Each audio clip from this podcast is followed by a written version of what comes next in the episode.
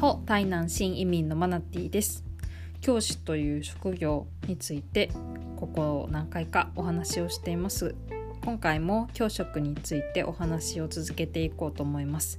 前回のラジオでは教職は生殖という論と教師は労働者という論についてお話をしました。今回は最後の教師職は専門職という論についてお話しします。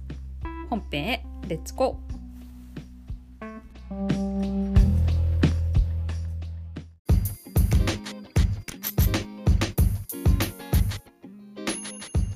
チャプター1専門職への昇華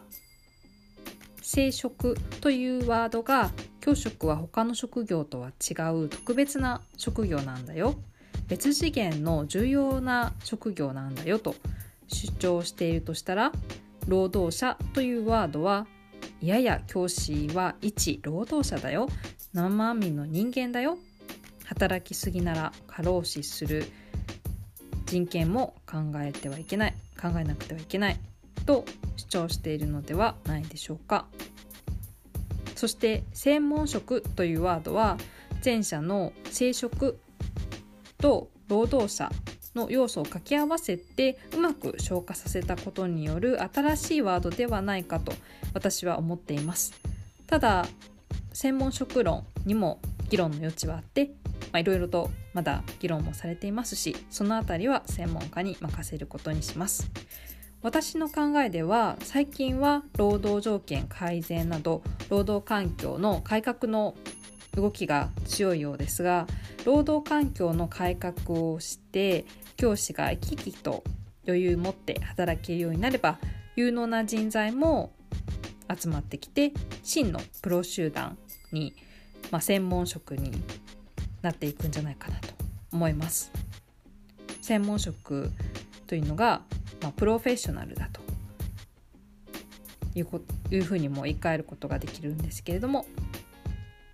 本当のプロの仕事を先生たちがすることができるように革新の部分で変わっていくんじゃないかと思います質の高い教育新しい教育というものをですね推し進めていくにあたってはやはりそうしたプロ集団から良いものが生み出して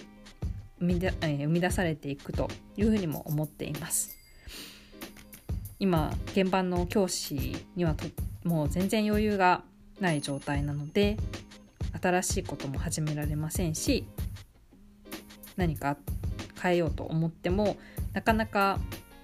現場の教師から動くというのはとても難しいんじゃないかなとも思っています。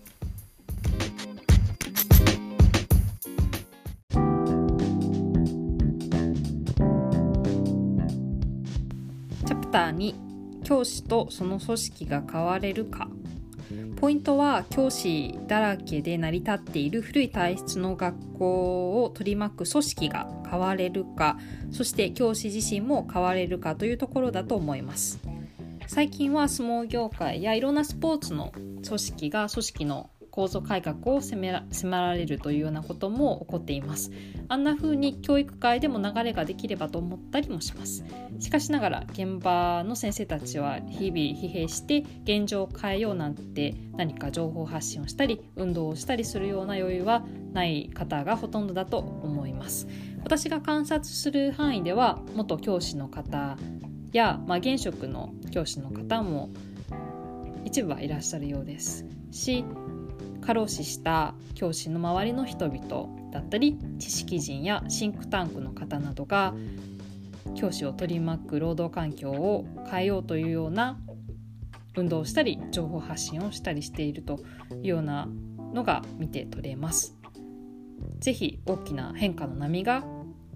来てほしいと思いますし私も陰ながら応援しています。また、まあ、教師というものを考える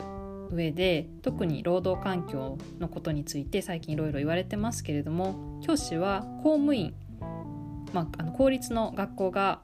大半ですから教師は公務員ということも、まあ、この労働環境の改善の足かせになっていると思います。まあ、他の公務員と教師っていうのはやっぱりちょっと違うし特別な部分が教師というのはあると思いますし、うん、今とても私が個人的に問題だと思っているのは教師になりたいと思う有能な人材が減ってきているんじゃないかなっていう点です。まあ、ちょっと話が長くなるので今日はこの辺りでまた次回再会。